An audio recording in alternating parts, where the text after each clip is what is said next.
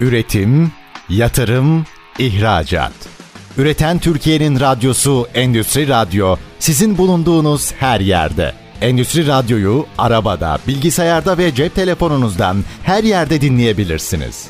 Endüstri Radyo.com Çetin Ünsal'ın hazırlayıp sunduğu İşte Bunu Konuşalım programı başlıyor. İşte bunu konuşalımdan merhabalar. Türkiye'nin gerçek gündeminde birlikteyiz efendim. Bugün mercek altına alacağımız konu lojistik. Türkiye'nin çok büyük bir potansiyeli olmasına karşı ders çalışması gereken başlıkları olan bir e, alandan söz ediyoruz. Bir tarafta Türkiye'nin lojistik gerçeklerini, artan maliyetleri, verimliliğin öne çıkmasındaki etkisi, burada neler yapılabilir bunları da konuşacağız. Ve dünyada ve Türkiye'de dijitalleşen lojistik kavramını tüm yönleriyle mercek altına alacağız. Bugün işte bunu konuşalımın konu çok kıymetli bir isim. Tırport Yönetim Kurulu Başkanı Doktor Akın Arslan bizlerle birlikte. Sayın Arslan merhabalar, iyi akşamlar. Yayınımıza hoş geldiniz efendim. İyi akşamlar Çetin Bey. Teşekkür ederim. Üstadım gerçekten lojistik e, bütün dünyada kritik başlıklardan biri haline geldi ama farklılaşıyor. Bu konuyla ilgili bütün trendleri konuşalım istiyorum. Ama öncesinde sizin çok dikkat çektiğiniz bir mesele var. Geçtiğimiz günlerde bununla ilgili de bir açıklama yaptınız. E, son 3 yılda artan maliyetler ve lojistik e, gerçekleri. Yani sahipli kamyonlardan bahsediyorsunuz. Meseleye buradan girmekte fayda var ki projeksiyonu ortaya koyarken nereyi düzelteceğimizi de bilelim. E, bu e, mazotta 6 kat, navlunda 4 kat artışa dikkat çekerek e, bu konunun üzerinde çalışılması gereğine işaret ettiniz. Buradan başlayalım mı? Ne yaşanıyor sahada? Evet aslında e, çok önemli bir konu. Çünkü e, bugün evinize herhangi bir ürün geliyorsa bu ürün sonuçta bir kamyon getiriyor. Ama bu kamyon bazen ham madde olarak fabrikaya yarım ya da ham maddeyi taşıyor. Bazen de nihai ürünü depolara taşıyor depolardan da şehir merkezlerine taşıyor. Sonuçta e, karayolu nakliyesi bu işin içinde özellikle Türkiye gibi bir yapıda son derece kritik. Hı hı. Şimdi böylesine bir yapı ve ekonomik sistemin içinde tabii e, kendi içinde bir denge de oluşmuş, bir ekonomik topluluk da oluşmuş. Bu da kamyoncular. Ben ısrarla Türkiye'de verilerle çok işimiz olduğu için doğrudan da lojistik verisinin içinde aktif olarak sorumluluk aldığımız için bu konuyu dikkat çekiyorum. Çünkü yolda gördüğümüz kamyonların yaklaşık %85'i şahıslara ait. Siz çünkü Ahmet'in onları veri olarak görüyorsunuz bir de bütün hareketlerini değil mi? Tabii ki. Tabii hı hı. ki. Türkiye'de Türkiye e, karayolu taşımasında dünyada en üst seviyede e, trafiğe sahip, yoğunluğa sahip bir ülke. Biz günlük yapılan taşımaların neredeyse %90'ını karayoluyla yapıyor, yapıyoruz. Bu gerçek maalesef çok değişecek gibi ön, e, görünmüyor. Çünkü Türkiye'de demir yolu ağı yeterli değil. Hı. Eskiden beri bu işe çok ciddi yatırım yapılmadı. Yapılmadığı için önümüzdeki 10 sene, 20 sene ya da görünen projeksiyonda bu zaten teknik olarak mümkün değil gözüküyor. Yani Türkiye'de yine karayolu çok ön planda olmaya devam edecek. Doğal olarak bu aynı zamanda bir ekonomik e, gerçeklik olarak da karşımıza çıkmış. Bir taraftan da insanların geçim kaynağına dönüşmüş Çetin Bey. Hı hı. Anadolu'da e, kamyonculuk e, çok ciddi bir geçim kaynağı. Yani bugün ailelerin birçoğuna bakın Anadolu'da özellikle enteresan şehirler var bu konuda. Şanlıurfa gibi, Niğde gibi, ön plana çıkan Gaziantep gibi e, şehirler var. Yani bu şehirlere baktığınız zaman şu gerçeği görürsünüz. 2-3 e, tane kamyon vardır. Aynı aileden 7-8 kişi bu kamyonu kullanır. Fakat e, Türkiye'deki kamyon sahipliğiyle bir taksi plakası sahipliğini de karıştırmamak lazım. Örneğin taksi plakası büyük şehirlerde bir ranttır. Plaka sahibinin aynı zamanda şoförleri vardır. Onlar kullanırlar. Taksi e, taksinin durağı vardır. Duraktan para kazanırlar. Kamyon da öyle değil kamyon sahiplerinin neredeyse %94-95'i aynı zamanda kamyonun şoförlerinden bir tanesi. Bir gerçek gerçek esnaf yani. Evet evet gerçek esnaf yani bu hı hı. esnafın başka boyutta da e, ön plana çıkan konuları var. Sorduğunuz soruya geleceğim ama önce tabloyu Türkiye'deki demografiyi bir ortaya koyalım diye çok çok kıymetli. Hı hı. E, Devam özellikle edelim. bu tarafı bu tarafı bu tarafı çok netleştirelim, tanımlayalım. Şimdi Türkiye gerçekliği içinde baktığınız zaman kamyoncuların sayısı SRC belgesi olarak tanımladığımız kamyon kullanmaya yetkili kamyon, kamyon e, yetki kazanmış kişi sayısı neredeyse 1.2 milyon. Yollarda da en son 2023 verilerine göre yaklaşık olarak 940 bin civarında kamyon var. 16 ton ve yukarısı tonaja sahip. Biz bunların bazılarına kamyon diyoruz, bazıları e, yarı zamanlığa bağlı ya da günlük ifadeyle dorsa olarak tabir edilen ifadeli e, kamyonlara tır diyoruz falan ama sonuçta 16 tonlu yukarısında Türkiye'de trafikte 940 bin civarında kamyon var. Bunların da yaş ortalaması 17.6. Avrupa'daki yaş ortalaması 7-8 arası olduğunu düşündüğümüz zaman bizim kamyon filamız bir taraftan yaşlı. yaşlanmış. Ve, ve bu kamyonların yani yollardaki 940 bine yakın kamyonun 550 bin tanesi fiili olarak ticari yük taşıması yapıyor. 550 bin kamyon yollarda yük taşıyor. Bunların yine hatır sayılır bir kısmı kısa mesafeler yani bulunduğu şehrin içinde, şehrin etrafında, ilçeyle şehir merkezi arasında falan ama bunların yine önemli bir kısmı kontrat taşımacılığı ve spot pazarda aktif olarak yol alarak şehirler arası taşıma yapıyor. 70 bin civarında kamyon ise yurt dışına çıkabiliyor. Yurt dışına e, çıkma yetileri var, yurt dışına çıkma kültürü var. Ona yönelik e, iş geliştirmiş, ona göre ortam geliştirmiş. Genel tablonun mimari yapısı bu. Bir başka gerçekte bir kamyoncu şu anda e, bireysel kamyon sahibi ortalama e, ayda e, 150 bin lirayla kamyonun niteliğine ve işine bağlı olarak 400 bin lira civarında fatura kesiyor. Ben bu tarafı çok önemsiyorum. Hı hı. Neden? Çünkü Türkiye'de 2,5 milyon civarında aktif kobi var. Yani şimdi bu 2,5 milyon kobiye şöyle bir baktığınız zaman bu kobinin Çetin Bey %1'lik en üst dilimini alın gelir olarak yani fatura kesme gücü olarak %1'lik en üst dilimini alın kam kamyoncu sektörü o işte o %1'lik dilimde yer alıyor biliyor musunuz? Yani aslında yani 400 bine yakın fiili olarak bireysel kamyon sahibi Türkiye'de COBİ'ler kategorisinde ilk yüzde birde fatura kesiyorlar. Yani yılda 2,5 milyon, 3 milyon, 3,5 milyona varan TL civarında fatura kesiyorlar. Müthiş bir hacim bu. Aslında, evet müthiş bir hacim ve aynı zamanda müthiş bir e, kümeleşmiş bir organize yapı. Belki COBİ kategorisinde aynı mesleği yapan meslek grupları segmentasyonunda bunun bu kadar ciddi bir e, organizasyon yok. Ve bu bireysel kamyoncular çok büyük bir yük altında. Son 3 yıldır ekonomi maalesef negatif gidiyor. E, gelirler azalıyor. Maliyetler çok artıyor. Nispi olarak gelirler azalıyor, maliyetler artıyor. Alım gücü azalıyor ve kamyoncunun sırtına bu başlı başına büyük büyük olarak geri dönüyor. Şimdi bunu burada durduralım. Başka bir boyuttan bakalım. Türkiye'de 8 bine yakın lojistik ve nakliye firması var. 8 bin yakın. İride ufaklık. Yani günde 3-5 taşıma yapandan tutun. Türkiye'deki en büyük 3-4 tane aktör günde 2500 ila 4000 FTL dediğimiz full track load yani tam kamyon taşıma yapıyor. Yani bir kamyonun komple yüklendiğini fazla değil. FTL o demek. Yani bir kamyon taşıma yapıyor. 400 şey 4000 civarında günlük taşıma yapıyor büyük aktörler. Şimdi bu büyük aktörler bile günlük operasyonlarının neredeyse %80'ini e, Çetin Bey şahıs kamyonlarıyla yapıyorlar. Nereden buluyorlar bunları? Anadolu'da, illerde, ilçelerde çoğunlukla üretim yapan, garanti üretim yapan örneğin günde 20 kamyon, 30 kamyon, 50 kamyon hatta 150 kamyon yük veren fabrikaların etrafındaki oluşmuş olan e, kooperatiflerden, motoru taşıyıcılar kooperatiflerinden, garajlar şeklindedir buralar. Garajlardan ve aynı zamanda önemli yerlerde bu Gebze'de var, İzmir'de, Işıkkent'te var, birçok yerde var. E, sayıları 300'ün üzerindedir. Nakliye sitelerinden gidiyorlar. Bu e, kontrat riski yapan lojistik firmaları bu nakliye sitelerinden kamyonları buluyorlar ve onlara tek yön yük veriyorlar. Örneğin İzmir'den Adana'ya yük veriyor. Adana'nın Adana'dan sonraki dönüşü kamyon sahibine kalmış artık. Şimdi ben mazot maliyetini niye bu kadar çok ön plana çıkarttım? Çünkü bu adam Adana'ya gittiği zaman yükünü alamazsa dönüş yükünü bulamazsa dönüş otomatikman ona e, zarar, ettiriyor Çetin. Zarar. Neden zarar ettiriyor?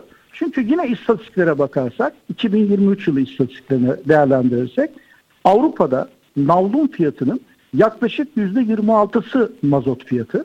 Yani navlunun yuvarlak olarak dörtte biri mazot fiyatı. Türkiye'ye geliyoruz. Türkiye'de 2023'te bu %51'e çıkmış. Yani, yani boş dönüyoruz. Evet evet. Yani Türkçe tercümesi bu. Boş dönerse zaten direkt zarar ediyor. Yani şu anda navlundan elde ettiği para onun dönüş akaryakıtını ancak tolere ettiği için o kamyon sadece akaryakıt maliyetinden ibaret değil. Şoförün kendi ihtiyacı Tabii. var, geliri var, işte e, amortismanları var, bunun lastiği var. Bugün bir lastik olmuş 15 milyon. Tek bir lastik. Yani inanılmaz bir maliyetten bahsediyoruz. E, bu maliyetler alt alta geldiği zaman bu sektör sessiz çığlıkla bağırıyor aslında. Yani büyük bir çığlık atıyor. Diyor ki ben hayatta kalmaya çalışıyorum ve bu ekonominin aslında damarı benim. Ben çalışmazsam bu iş yürümez. E, kamyon, e, kamyoncu e, sahip çıkılmaya gerekiyor. Üstadım anlattığınız fotoğrafta e, gördüğüm şu bir kere lojistik bizde önemli olmaya devam edecek. Bunda en fikiriz değil mi? Bütün dünyada. Fakat anlattığınız yapıda e, şu an itibariyle belki orta uzun vadede başka şeyleri konuşabiliriz ama biz bir lojistik operasyon üssü olmaya niyetleniyorsak kamyoncu esnafın sorununu çözmeden ya da orayı dönüştürmeden bu işi başaramayacağız. Doğru anlamışım değil mi? Kesinlikle, kesinlikle çok doğru. Bunun bir de şey tarafını düşünün. Şimdi e, size bir Amerika'dan enteresan bir örnek, Lütfen. örnek vereceğim. Amerika'da Amerika'da örneğin e, Amerika'da da bu arada kamyon kamyonculuk ve kamyon çok önemlidir. Amerika'da dünyada e, karayolu trafiğinde çok önemli bir aktördür. Hatta bazı büyük Amerikalı lojistik firmalarının kendi öz mallarında 20-25 bin kamyon vardır. Yani rakamlar çok büyüktür. Yani Türkiye'de bugün en büyük Türkiye'nin en büyük lojistik firmasının 2000 tane öz malı yoktur. Ama Amerika'da 20-25 bin öz malı olan şeyler vardır. Ayrı bir Ee, kültürü var onların zaten. Tabii ayrı bir kültür var. Bir de şeydir Amerikan tarzı düşün. Yani kamyonlar çok iridir, çok farklıdır. Yani özellikleri farklıdır. Şimdi Amerika'da Amerika'nın çok önde gelen popüler e, elektrikli markası e, geçenlerde yani bu bu yıl içinde elektrikli kamyon e, çıkarttı. Kamyonun yaklaşık olarak e, bin e, kilometreye yakın menzili var. Ve kamyonun gücü de normal dizel kamyonların gücünün birkaç katı. İnanılmaz. Yani kamyon sırtında 30 ton yükle e, rahatlıkla hafif rampada bile 80-90 kilometre basabiliyor. İnanılmaz bir e, gücü var. Şimdi Amerikalı bu kamyonu satın aldığında kamyonun iki buçuk yılda kamyonun yatırımını geri dönüştürebiliyor. İki buçuk yıl. İki buçuk yılda. Türkiye'de kamyon o kadar pahalı ki. Yani Türkiye'de maliyetler o kadar yüksek ki. Ya bugün bir kamyonu satın alan bir kam- kamyoncu e, esnafı işleri çok iyi gitse, hani dönüş yüklerini organize etse, her şey yolunda olsa kamyonun maliyetini 6-7 senede çıkartamıyor. Zaten o zaman Yani da şey eskimiş oluyor biliyorsun. neredeyse. Evet bravo. Bir tarafta da filo eskiyor. Eskidikçe bakım ve diğer masraflar artıyor. Yakıt maliyetleri artıyor. Sürüş performansları devreye giriyor. Biz tabii veriyle çok uğraştığımız için arka tarafta ne analizler yapıyoruz? Mesela 5 tane aynı marka e, kamyon düşünün. 5 tane aynı marka. Dorseler aynı.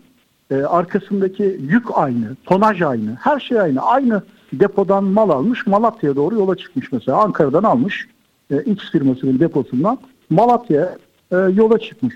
Bu 5 tane kamyonun arasında yakıt sarfiyatının %17 değiştiğini düşünebiliyor musunuz? Yaşına bağlı olarak mı? Hayır. Yaş aynı bakın. Yaş aynı. Yaş da aynı.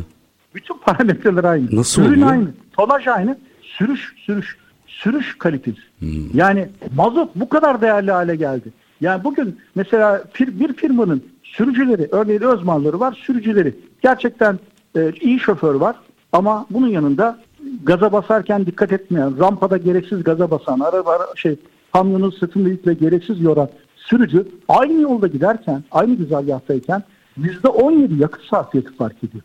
Bir kamyonun 100 kilometrede 35 litre yakıt yak- yaktığını düşündüğünüzde %17 dediğinizde bu 15 litre fark ediyor 100 kilometrede. Burada Ya bu- kamyonların da nasıl e, otonoma, otonom demeyeyim de dijitalleşmesi gerektiğini de aslında teknolojik olması gerektiğini de çok açık bir kanıtı.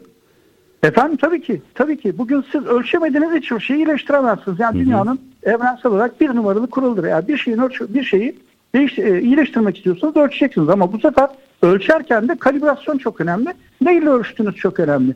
Yani tabiri caizse eğer e, kalibrasyonu bozuk bir kantarla e, tartarsanız hatalı sonuç verir. Bu da onun gibi bir şey. Yani yakıt e, lojistik sektöründe nakliye de nakliye tarafında o kadar hassas bir durumda ki yakıtın maliyeti. Bu yakıtın maliyeti her türlü sizi etkiliyor. Ya fiyatlamada sizi etkiliyor. Kötü şoför söz konusu olduğu zaman kötü şoförün yarattığı alternatif maliyette sizi etkiliyor. Ürünün fiyatlaması konusunda, ürünün karlılığında sizi etkiliyor. Şimdi e, lojistik maliyetleri hesaplarken örneğin bazı ürünler var. Mesela su ambalajlı su örneğin. Ya bugün bir kamyon ortalama bin tane damacana alır. Bin tane damacana. Hı hı. Ya bugün e, deposundan örneğin e, şeyde fabrikadan hedef pazara gidinceye kadar e, baktığınız zaman aslında lojistik maliyeti olarak istediğiniz gibi bakabilirsiniz ama gerçekte görmeniz gereken gerçek şu. Suyun maliyeti lojistik maliyetinden az. Tablo burada. Dolayısıyla firmalar için bu sefer lojistik maliyet çok önemli bir hale geliyor. Üstadım e, bir dakika durun bu çok kritik bir şey minik bir araya gideceğim. Bunu biraz detaylandıralım mı? Çünkü e, bakın bir ürünün e, normal lojistik dışında bir firmanın ürün maliyeti içerisinde lojistik maliyetini e, hesaplayabilmesinin bile problemli olduğunu sadece şoförün yanlış kullanımı bile bir örnek e, çok problemli olduğundan bahsediyorsunuz. Şimdi bu, bunu birazcık daha detaylandırmak istiyorum. Çok can alıcı bir yere geldi çünkü mesele. E, minik bir araya gideyim yarım kalmasın. Aranın ardından ne olur bunu birazcık açalım çünkü can alıcı bir nokta. Hele maliyetlerin e, ana gündem maddesi olduğu şu süreçte. Minik bir araya gidiyorum. Aranın ardından Tırport Yönetim Kurulu Başkanı Doktor Akın Arslan'dan e, bakın e, sadece lojistikte doğru kurgulanma, liyakat, doğru yapılanmanın bize hiç de hesapta olmayan maliyetlerini konuşuyoruz. Minik bir araya gideceğiz. Aranın ardından işte bunu konuşalım diyeceğiz. Lütfen bizden ayrılmayın. Üretim, yatırım, ihracat. Üreten Türkiye'nin radyosu Endüstri Radyo sizin bulunduğunuz her yerde. Endüstri Radyo'yu arabada, bilgisayarda ve cep telefonunuzdan her yerde dinleyebilirsiniz. Endüstri Radyo.com Kısa bir aranın ardından işte bunu konuşalım devam ediyor efendim. Konumuz lojistik gerçekleri, konuğumuz Tırport Yönetim Kurulu Başkanı Doktor Akın Arslan. Şimdi Sayın Arslan araya gitmeden önce çok enteresan bir e, örnekte bulundunuz. Su örneği verdiniz. E, düşünün ki bir su firması nakliye maliyeti suyun fiyatından fazla diyorsunuz. Su firması 4 kamyon çıkartsa 4 kamyonun da ayrı ayrı lojistik maliyetleri çıksa mesela maliyet birim hesabında bunu nasıl hesaplayacak? Hadi buradan devam edelim mi? Evet e, zaten Çetin Bey işin bence en kritik konusu o. Biz aslında e, üretim maliyetlerini hesaplarken e, özellikle üretim metriği anlamında ürünün maliyetiyle ilgili konuda ürünün ham maddesi, işçiliği, elektriği ve diğer giderlerini belki optimal olarak sistemin içine yerleştirebiliyoruz. Ama lojistik maliyetinin ne kadar değişken olabildiğini ve sizin kontrolünüzde olmayan çok sayıda parametreye bağlı olduğunu göz ardı ediyoruz. Hı hı. Bu da bizim aslında karlılığımızı doğrudan etkiliyor. Şimdi ben e, ben e, az önce e, su örneği verdim. Gerçekten öyledir. Ambalajlı suda maliyet, ambalajlı suyun maliyeti otomatik olarak ürünün maliyetinden yani, ambalaj suda ürünün maliyeti e, nakliye maliyetinden çok daha uygundur bakıldığı zaman. Aynı durum şeyler için de geçerlidir. Seramik türevi ürünler için de geçerlidir. Yani seramik türevi ürünlerde nakliye maliyeti oldukça ciddi bir maliyettir. Dolayısıyla siz istediğiniz kadar fabrikanızda yalın üretimler kullanın, olağanüstü verimlilik e, sistemleri kullanın. E, lojistik tarafta optimal çözümler üretemezseniz sonuçta ürün maliyetinde çok başarısız olabiliyorsunuz. Ürünü pazara doğru fiyatlayıp kurgulaya e, koyamayabiliyorsunuz. Bu durum e, lojistik firmalar açısından da çok önemli ve e, doğru şey farklı bakış açısı gerektiren bir konu. Şimdi kontrat lojistiği yapıyor firma. İhaleye giriyor Çetin Bey. İhale fiyat verecek. Neye göre fiyat verecek? İşte e, rakipleri var. O da kendi maliyetlerini düşürecek. E, genel giderlerini düşürecek. E, transferle ilgili maliyetlerini düşürecek. Mazot maliyeti ve diğer bütün maliyetleri işine katacak. Ama orada şoförün niteliği devreye girecek bu sefer. Elindeki ekibin niteliği devreye girecek. Bir de siz şeyi düşünün. Kontrat lojistiği yapı, yapılırken e, lojistik firmalarının %80'ler seviyesinde aslında bireysel kamyon, günlük buldukları bireysel kamyonları kullandıklarını düşünün. Hiç tanımıyor Hiç yani. Kontrol yani kamyonu Tabii. tanımıyor, şoförü tanımıyor, performansı bilmiyor. Evet, evet. Müthiş. Bilmiyor. Sadece bir fiyatlama var elinde. Fiyatlamanın da nereye bağlandığı belli değil. Onun için Ölçebilmek e, çok önemli bir konu. Maliyetleri doğru okuyabilmek son derece değerli ve kritik bir konu. Ya bunun için e, lojistik konusunu bilimsel olarak ele almak e, çok değerli. Çünkü e, lojistik aslında yüzlüğü bir bilimsel konudur. Hı hı. Matematikle ilgilidir, analitikle ilgilidir, analizle ilgilidir. Uçtan uca bir yapılanmadır, uçtan uca bir optimizasyondur Zaten dünyadaki ilk kullanımı da buradan çıkmıştır. Yani silahlı kıtların içinden çıkmış bir kavramdır lojistik. Doğru. Yani birliklerin arka taraftaki des, arka taraftaki desteğini tanımlamak için çıkmıştır. Ama şu anda Türkiye'de özellikle enflasyon etkisi var. başka etkiler de devreye girdi. Yani bütün bunların yanında mesela Avrupa'da Türkiye'de olmayan bir başka problem var şu anda. Müthiş bir boyutta şoför sıkıntısı var Doğru. Avrupa'da. Doğru. İngiltere'yi sıkıntı- herkes hatırlıyordur. Şoför problemini orada çok popüler olduğu için söylüyorum. Evet İngiltere'de var, Almanya'da var, Fransa'da var, İtalya'da var. Yani şoför problemi Avrupa'da var. Avrupa'da Avrupa'da güncel İRO'nun güncel verilerine göre, verilerine göre 1 milyona yakın şoför ihtiyacı var. Ya bugün e, dünyada farklı dengeler var, farklı yapılar var ama biz kendi ülkemize döndüğümüz zaman lojistikle ilgilenmek zorundayız.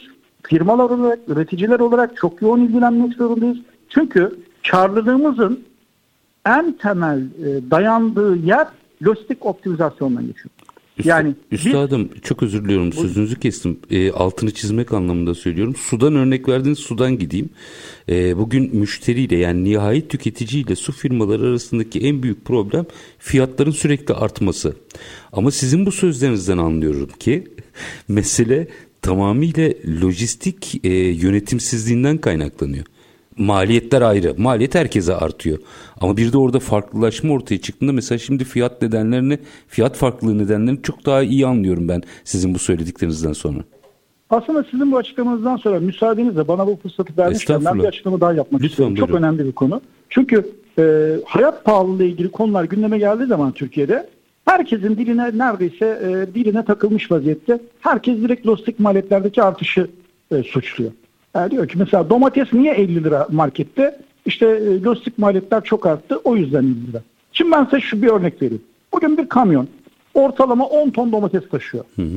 10 ton domates taşıyor. Adana'dan İstanbul'a bir gelen bir kamyon 30 bin liraya gelse 1 kilogram domatesin lojistik maliyeti ne kadar olur Çetin Bey? 3 lira olur sadece. Doğru. Ama günah keçisi şey e, lojistik. Domatesin fiyatı 30 liradan 50 liraya çıkıyor. Sebebi lojistik maliyetini artışı. Yok böyle bir şey. Yani kamyoncu eziliyor. Yani kamyoncu arka tarafta fedakarlıkla karşı karşıya. Lojistik firması fedakarlıkla karşı karşıya. Yani öyle arka tarafta dev büyük marjlar falan yok. Bugün Türkiye'nin en büyük lojistik firmalarının karlılığına bakın. %5'ler seviyesindedir maksimum. O da gerçekten benim baktığım bakış açısıyla baksalar bana sorarsanız çoğu zarar ediyor. Yani fizi, fizibiliteyi gerçekten yapsalar diyorsunuz. Veriye Evet, dayalı. evet gerçekten yapsalar enflasyonla ilgili konuları içine getirseler enflasyon muhasebesi uygulasalar e, bunun yanında verimliliklerini tam olarak ölçebilseler giren ve çıkan paranın koridorlarını tam bilemedikleri için o en kesitleri çok iyi e, tanımlayamadıkları için nakit akışını çok iyi öngöremiyorlar. Buna finansman maliyetleri girse bugün aylık finansman maliyeti olmuş %6 %7 civarında. Yani bugün fatura karşılığı bir faktörün falan yaptığı zaman 6-7'den aşağı e, bir maliyet söz konusu değil. Yani en az 6-7, %6-7 maliyet var. Böylesine bir yapıda bir sektör ayakta kalmaya çalışıyor, survive ediyor. Bu çok e, önemli bir konu. Bu çok kritik bir konu. Çünkü karşımızda doğrudan ticari taşıma yapan kamyon sahibi olarak 450 bin insan var yaklaşık olarak. Bu 450 bin kamyon var özür dilerim. Bu 450 bin kamyonun arkasında nereden baksanız e, a- e, 600-700 bin doğrudan insan var. Bunların arkasındaki aileler var. Yani 3-5 milyon insanı etkileyen bir e, ekonomiden bahsediyorum. Onun için gerek fiyatlamalarda gerek yapılarda bu dikkate alınsın diye arzu ediyorum. O Çünkü zaman- Avrupa ile buyurun. Estağfurullah Avrupa ile lütfen tamamlayın siz. Avrupa ile Türkiye arasındaki navlun kıyaslandığı zaman nav, navlun endeksi Türkiye aleyhine bozulmuş durumda. Yani Türkiye'de her türlü tasarrufu bireysel maliyetlerden yapıyor şoför. Artı tehlikeli bir şey daha yapıyor farkında olmadan. Mesela sigorta maliyetlerinden kaçıyor kaçabildiği kadar maliyet düşürmek için. Şoför arabasının amortismanından kaçıyor. Mesela yeni lastik alamıyor gidiyor kaplama lastik yaptırmak zorunda kalıyor. Yani aslında biz e, bu tarafı çözmeden e, aradan tuğla e, çalarak inşaat yapan e, bir yapıya dönüşüyoruz o zaman. E, yani Evet. bir lojistik üssü olmak istiyoruz ya. E, bu şartlar altında baktığınızda çok zor. Anladığım kadarıyla e, bütün bu fotoğraf içerisinde bu yapıyı çözümlemeden Türkiye'nin bir lojistik üssü olma iddiası altı boşalıyor. O zaman ben döneyim şunu sorayım. Peki bu yapının çözümü veri odaklı ekonomi üzerinden baktığınızda nedir? Tabii e, bu yapının çözümü e, yine e, Türkiye'yi yeniden üreten bir ülke haline getirmek. Bakın gizli veriler var. Ben size gizli verileri söyleyeyim. Ulaşım verisini takip ederek gizli verileri söyleyeyim. 2023 yılında Her ne açıklanırsa açıklansın biz lojistik verisinden hareketle şunu söyleyebiliyoruz. Türkiye'de aslında reel anlamda üretim neredeyse %20'ler seviyesinde düştü. Çünkü Kar, yoldaki trafik... Karlılığı mı esas alıyorsunuz yoksa yok, şey, yok, hacim, hayır. miktar mı? Ben, ben, ben transaction yani şey e, taşımayı baz alıyorum. Heh, yani Taşıma şu kadar ürün taşındı üzerinden bakıyoruz. Lütfen çok evet. güzel bir nokta buyurun. Türkiye'de taşıma düştü. Ya bunun düştüğünü aslında bütün firmalar kendini kendi kendi taraflarındaki veriler de kendileri verilere hakim. Hı hı. Artı bir başka şey daha ortaya çıktı. Biz bunu Kasım Aralık ayında o kadar bariz bir şekilde Türkiye'de gördük ki Kasım Aralık bu konuda şov yaptı resmen veriyle ilgili. Kasım Aralık ayında firmalar şey e, fabrikaların bir kısmı üretim yaptı ama yaptıkları üretimin çoğunu e, sevk etmediler. Stok. Stokladılar. Uu, stok maliyeti. Çünkü yeni yılla gelecek olan fiyatlamaları satın aldılar. Hmm.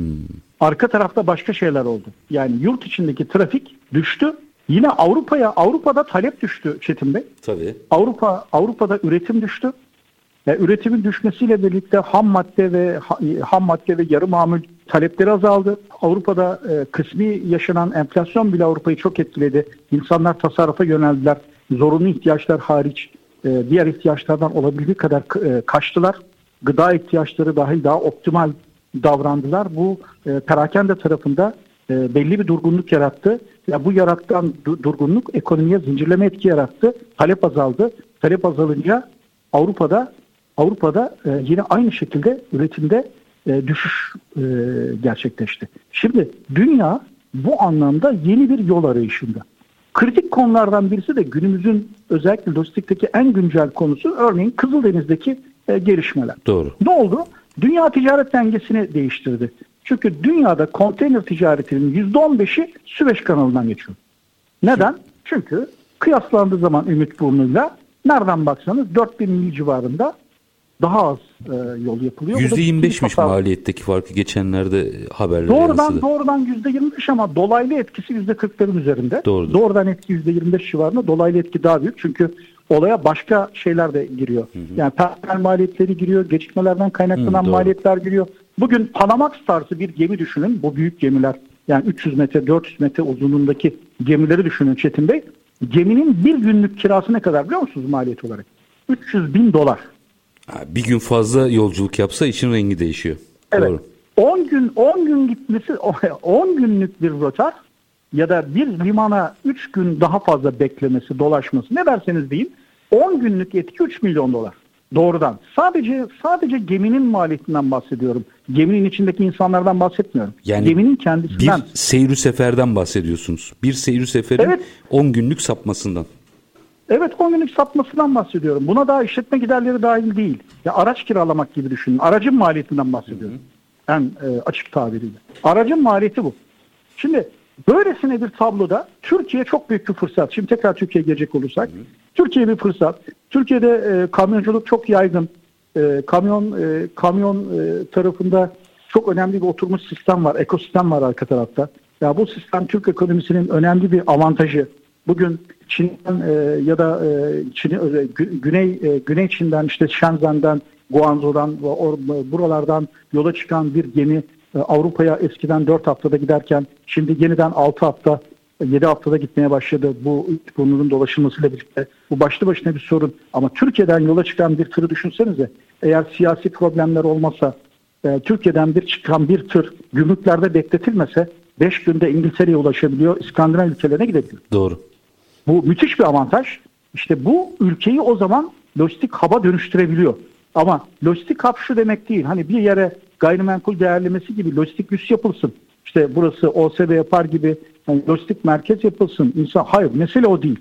Mesele o iki sistemin bütün bacaklarını doğru yönetip o sistemin içine e, çekmeyle alakalı.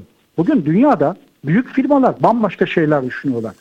Yani adam büyük mesela güvenlik firmalarını biliyorum, görüşüyorum. Hı hı. E, güvenlik firmaları uçtan uca güvenli taşımanın yollarını arıyorlar. Güvenli parklar yapıyorlar Avrupa'da. Kamyonların rahatlıkla istirahat edebilecekleri, beklemeler yapabilecekleri. Yani dünyada bu anlamda bakış değişiyor. E, Türkiye'nin de e, bu yeni gelişmelerde inisiyatif alması çok değerli bir e, çok önemli değerli ve önemli bir hale geliyor. E, bunu birazcık açacağım. Bir iki dakika sonra bir araya gideceğim ama sizin e, daha önce yaptığınız bir hem röportajlarda okumuştum hem de e, bir Ulaştırma Altyapı Bakanlığı'nın himayesinde gerçekleşen bir Türk Devletleri Teşkilatı'nın e, bir forumunda çok güzel bir vurgunuz var. Diyorsunuz ki 10 trilyon dolarlık bir lojistik hub'ın merkezindeyiz. Şimdi bir, bir dakikada buna bir girizgah yapın ne olur. E, ardından bu hub'ı nasıl yönetmemiz gerektiğini aranın ardından konuşalım. 10 trilyon dolar müthiş bir para. Evet bu 10 trilyon dolara nasıl geldik? Aslında dünya e, ticaretinin hafızası bu noktaya getirdi. Neden? Çünkü dünyanın en eski ticaret yolu, bilinen en eski ticaret yolu Anadolu'nun merkezinde bir gerdanlık gibi, bir köprü gibi yerleştiği tarihi İpek yolu. Yani güncel ifadesiyle orta lojistik koridoru. Yani dünyada alternatif bütün yollar denenmiş. Kuzey Sibiryan yolları denenmiş, güneyden denenmiş, yeni yolları girmiş devreye daha sonra farklı farklı bir sürü ticaret aksı denenmiş Avrupa ile uzak doğu arasında. Ama 2200 yıldır tarihi İpek yolu ve orta lojistik koridor olarak tabir ettiğimiz merkezinde Türkiye'nin olduğu e, yol hala dimdik ayakta. Yani alternatifsiz aslında alternatifsiz. E, bu yolun kıymetini bilmek lazım. Bu yolun üzerinde Anadolu coğrafyasıyla yaklaşık 1500 kilometrelik bir aksta oturmanın kıymetini herhalde artık anlamamız lazım diye düşünüyorum. O zaman şimdi bir minik bir araya gideyim. Aranın ardından e, anlayalım da anladıktan sonra ne yapmamız lazım? Biraz bu sorunun da yanıtını e, alalım. E, çünkü burada e, en baştan beri konuştuğumuz e, birçok unsur çözülmesi ve yönetilmesi gerekiyor, optimize edilmesi gerekiyor. E, biraz bu konuyla ilgili fikirlerinizi de almak isterim ama minik bir ara. Aranın ardından Tırport Yönetim Kurulu Başkanı Doktor Akın Arslan'la işte bunu konuşalım diyeceğiz. Lütfen bizden ayrılmayın. Üretim, yatırım, ihracat. Üreten Türkiye'nin radyosu Endüstri Radyo sizin bulunduğunuz her yerde. Endüstri Radyo'yu arabada, bilgisayarda ve cep telefonunuzdan her yerde dinleyebilirsiniz. Endüstri Radyo.com Kısa bir aranın ardından işte bunu konuşalım da tekrar sizlerle birlikteyiz efendim. Konuğumuz Tırport Yönetim Kurulu Başkanı Doktor Akın Arslan. E, lojistiği konuşuyoruz. Aslında operasyonel bir işi e, maliyetlendirmeden potansiyeline kadar tüm boyutlarıyla mercek altına alırken e, Sayın Arslan aslında tarihi İpek yoluna da e, atıfta bulunarak e, burada çok büyük bir hub'dan söz ettiğimizde ve potansiyelimizden e, bahsetmişti araya gitmeden önce. Şimdi Sayın Arslan e, peki şimdi bazen şun, şuna benzeteyim. Muhteşem bir tarlanız var e, ama ne kadar verimli topraklarım var deyip e, onu sürmediğiniz anda o çok muhteşem olmuyor. E, bizim muhteşem bir potansiyelimiz olduğundan bahsediyorsunuz. Peki bunu optimizasyonu da işin içine alarak nasıl yönetiriz? Ne yapmamız gerekiyor ki Türkiye gerçekten bu 10 trilyon dolarlık hub'ın e, vazgeçilmezi olduğunu göstersin? Şimdi Çetin Bey e, siz biz e, 50 yaşların e, insanlarıyız. Hı-hı malum. Ve biz bu 50'li yaşlara gelirken e, ilkokulda, ortaokulda okuduğumuz 1900 işte 70'li yılların sonları ve 80'li yıllarda bize hep şey anlatıldı. E, derslerde, ortaokulda, ilkokulda Türkiye'nin jeopolitik tabirini o zaman öğrendik. Doğru. Yani Türkiye'nin jeopolitik e, konumu çok kritik.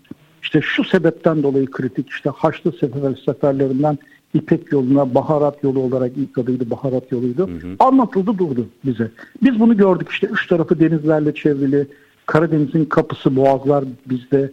İşte e, Avrupa'nın dibindeyiz. Avrupa'nın bir parçasıyız. Asya, Asya ve Avrupa e, bizim üzerinden birleşiyor. Aslında bu hikayeyi özellikle bizim kuşak Çok hep dinledi. Biz bu hikayeyle büyüdük. Doğru. Ama bu hikaye hikaye değil aslında. Bu hikaye inanılmaz bir gerçeklik. İnanılmaz bir gerçek. Ya ben buna şahsen çok inanıyorum. Ya şahsen yani Türkiye, zaten inandığımız için bu kadar e, çırpınıyoruz.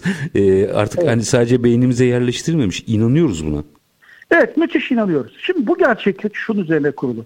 Dünya son 40 yıldır dünyadaki işte kapitalist düzen e, kazanmak daha çok kazanmak isteyenler üretim maliyetlerini optimize etmek için, düşürmek için ucuza üretim arayışı içinde kendilerini Çin'i buldular 40 senedir. E, Çin'le birlikte Güney Asya ülkeleri e, devreye girdi ve orada bir maden buldular. Dediler ki orada bu iş çok ucuza üretiliyor. Oradan alırım, e, konteynerla getiririm ve bunu e, satarım, büyük karlar elde ederim dediler ve offshore dediğimiz uzakta üretimin şeyler açıldı. Bu 40 sene önce başladı. E, 40 sene önce başladığı zaman e, Çin'de milli gelir e, birkaç yüz dolardı. Birkaç yüz dolar seviyesindeydi kişi başı milli gelir. Sanırım 150 dolarlar falandı. E, şimdi o Çin şu anda 1,5 milyar nüfusuyla 10 bin dolarları geçti, 15 bin dolarlara doğru gidiyor. O Çin'i bu büyüttü, bambaşka bir yere getirdi ve o Çin şu anda dünya üretim üssü haline geldi. Bugün 2023 yılı verilerine göre dünyada toplam yapılan üretimin %28.4'ü Çin'de üretiliyor. Hı hı. 28.4. Dünyada yapılan toplam üretimin üçte biri de Çin ve Güney Asya'da üretiliyor. Üçte bir. Bu çok ciddi bir şey. Çok. Yani dünyada dünyada gerçekleşen üretimin üçte biri Güney Asya'da üretiliyor yuvarlak olarak. Şimdi böylesine bir ekonomik kayış var o tarafa. Ama pandemi ezber bozdu. Pandemi ezberi bozdu. Nasıl bir ezber bozdu? İngiltere'de pandemiyle birlikte bir baktılar tuvalet kağıdı yok. Ülkede tuvalet kağıdı üretilmiyor. Ne kadar basit aslında değil mi? Ama her şeyi evet. e, turnusol kağıdı gibi ortaya döktü. Bravo. Evet. Bir pandemi yani o kapanma süreci, o lockdown bir şekilde sistemi, gerçeklerini aynada size vurdu. Amerika mesela çok seviyordu uzakta üretimi. Detroit'i falan yok etti bu yüzden. Tabii tabii, tabii tabii. Şehri yok oldu. Hayalet şehir çok denildi seviyordu. bir ara. Evet çünkü iş gemiye bakıyordu. Ya gemiye biniyor, gemiyle geliyor. Geliyor, o ucuza geliyor. Yani niye bu boşuna ben ülke içinde bu kadar yüksek maliyetlere gireyim, yüksek e, insan fiyatlayayım, enerji fiyatlayayım falan. Niye boşu boşuna ben kendi enerjimi tüketeyim diyor. Mesela Çin şu anda dünyadaki kömürün neredeyse üçte birini tüketiyor. Hı hı. Dünyadaki enerji kaynaklarının yuvarlak olarak dörtte birini tüketiyor tek başına. Şimdi ülke arası denge değişti. Çin hala 200 milyar dolar civarında doğrudan e, yatırım almaya devam ediyor. Çetin Bey. Yani konu acayip bir boyutta.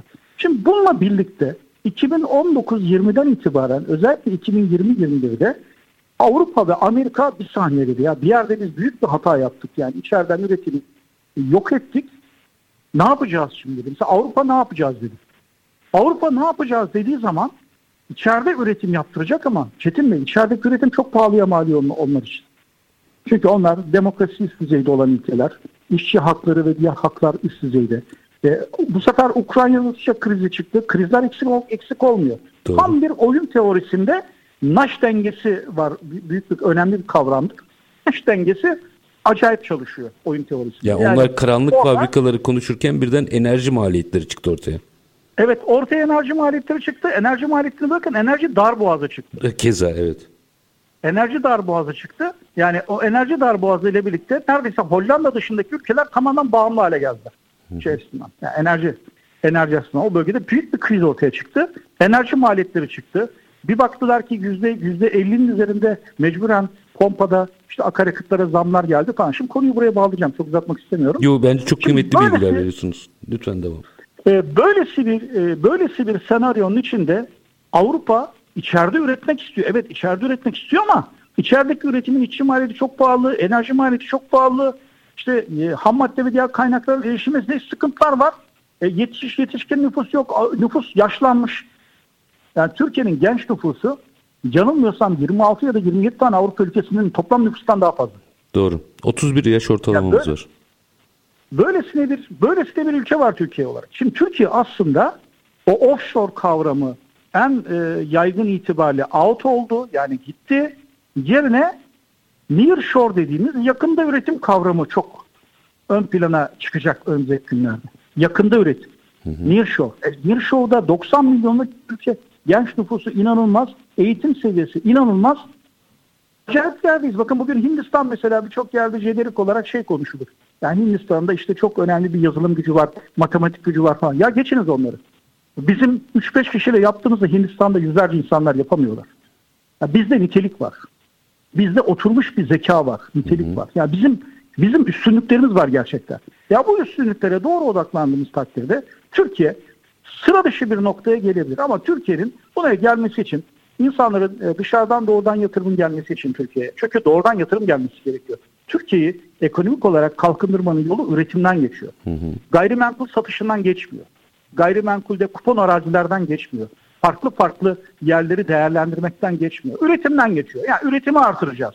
Eğer doğru hamleyi yaparsak lojistik tarafta çok büyük avantajlarımız var. Ülkemizin altyapısı e, belli konularda yeterli. Yani karayolu nakliyesi tarafında zaten sıra dışı bir seviyedeyiz. Dolayısıyla Türkiye'de üretim arttığı takdirde Türk, Türkiye ürünlerini Avrupa'ya 3-5 günde en fazla 7 günde rahatlıkla transfer edebilir, gönderebilir nihai noktalara. Bu müthiş bir güç haline gelebilir. Bu Türkiye'de teşvik eder. Türk ekonomisi hızla büyür. Niye Türk ekonomisi hızla bir noktalara gelmesin? Bakın Çin'in 200 milyar dolar hala doğrudan yatırım aldığı bir senaryoyu şimdi Türkiye'de projekte edelim beraber. Hı hı. Türkiye farz edin önümüzdeki 50 yıl boyunca, e, özür dilerim önümüzdeki 10 yıl boyunca her yıl Çin'in aldığı doğrudan yatırımın sadece dörtte birini alsın Türkiye'ye. Yani 50 milyar dolar gelsin her yıl. Her yıl 50 milyar dolar gelse Türkiye 10 sene içinde 4-5 trilyon dolarlık ekonomik büyüklüğe ulaşır. Kişi başı milli gelir 30 bin doları aşar. Refah içinde 100 milyonluk bir ülke olur. Çok rahat. Ve bu mümkün. Bu nasıl mümkün? Mümkün. Öyle de mümkün, böyle de mümkün. Çünkü pazarların dibindeyiz. Türkiye'nin başka coğrafya avantajları da var Çetin Bey. Şimdi karayoluna sadece odaklanmayalım. Örneğin havayolu güzergahına bakalım. Havayolu, Türkiye deniz yolu hepsindeyiz. Türkiye öyle bir yerde ki Türkiye'den sadece 3 saatlik, 3,5 saatlik uçuş mesafesiyle 64 tane ülkeye uçabiliyorsunuz biliyor musunuz? 64, 64 iyi pazar. Bu arada onun Çok altını çizelim. Pazar. 64 iyi pazara uçabiliyorsunuz. Evet. Şimdi 64 tane ülkeye uçuyorsunuz. Ne demek 3 saatlik uçuşla? Yani ben bugün sabahleyin gidiyorum, işimi hallediyorum, akşam geri dönebiliyorum. Yani bu müthiş bir e, hat imkanıdır.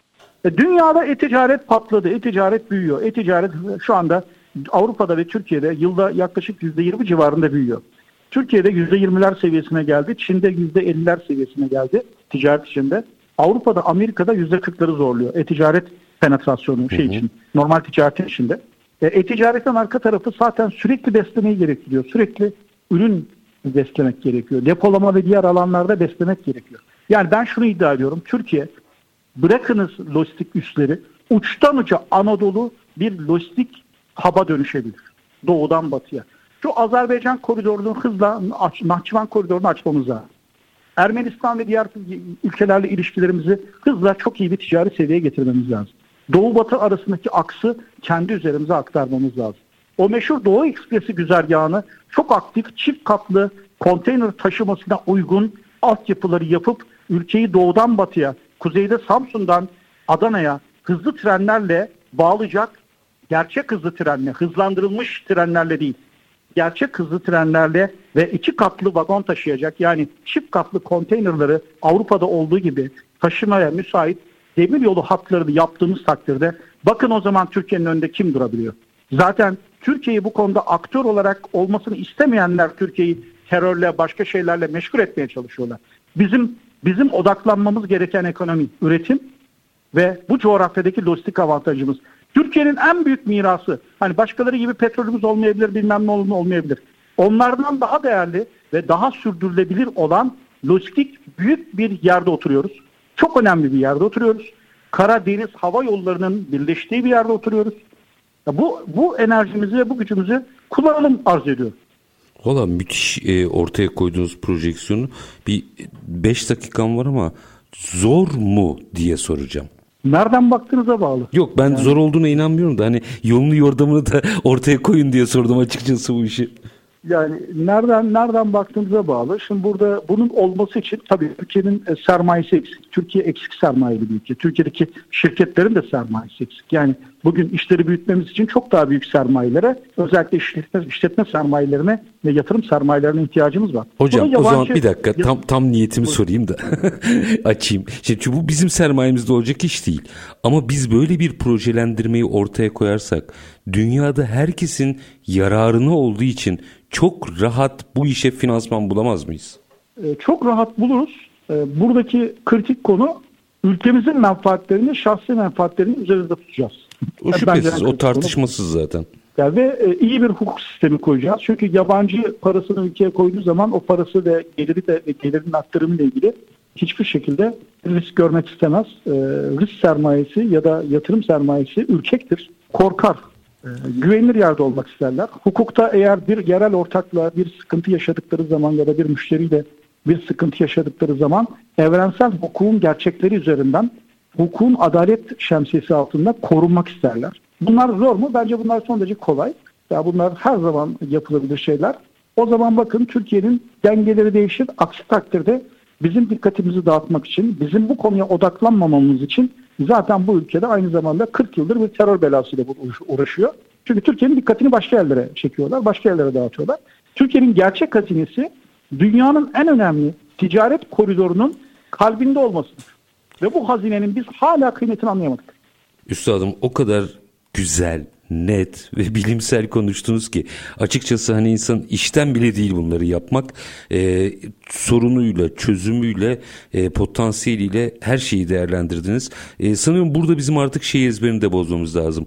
Ya biz bir lojistik üssüyüz. Hayır nasıl potansiyeli değerlendiririz tartışmasına geldiğimizde ve anlattıklarınızı konuştuğumuzda çok daha farklı bir yere gideceğiz. Artı böyle bir üssün üretim yapanları da sanıyorum dünyada marka değeri yani başka sektörlerden bahsediyorum. Marka değeri de yükselen özelliğe sahip olacak. Yanılıyor muyum? Son bir cümle öyle veda edeyim size. Kesinlikle tabii böyle bir ekosistemin içinde böyle bir yenilikçi, e, girişken, e, üret, üretken bir ekosistemin içinde dünya kadar global marka da yaratırız. Bu markalarımızla beraber dünyaya gerçek anlamda hükmederiz. Nitelikli iş gücümüzle de hükmederiz. O zaman bizim toplumumuzdan yurt dışına ekspat olarak giden, başka faktörlerle giden girişimci ya da işte işinin derdine giden insanlar da Türk olmakla, Türkiye'li olmakla gurur duyarlar. Ve bu gururla birlikte lobi gücümüz de artar ve dünyada bambaşka bir gerçek e, hani eğer bir upgrade edilmiş, gelişmiş bir e, Türkiye yüzyılı diyorsanız Türkiye yüzyılı bu olur. Üstadım çok çok teşekkür ediyorum. Çok kıymetliydi. Hem verdiğiniz bilgiler hem de yaptığınız değerlendirmeler. E, Tırport Yönetim Kurulu Başkanı Doktor Akın Arslan çok çok teşekkür ediyorum efendim. Var olunuz. Teşekkürler sağ olun. Var olunuz. Efendim biz bugün işte bunu konuşalım da aslında Türkiye'nin lojistik gerçeği üzerinden e, kurtuluş reçetesini de aslında çok net ortaya koydu Sayın Arslan.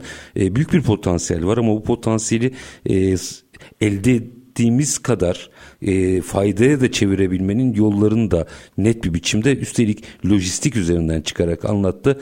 Bizler konuştuk. Bugün konuğumuz Tırport Yönetim Kurulu Başkanı Doktor Akın Arslan'dı. Biz her zamanki gibi bitirelim. İşinizi konuşun, işinizle konuşun. Sonra gelin işte bunu konuşalım. Hoşçakalın efendim.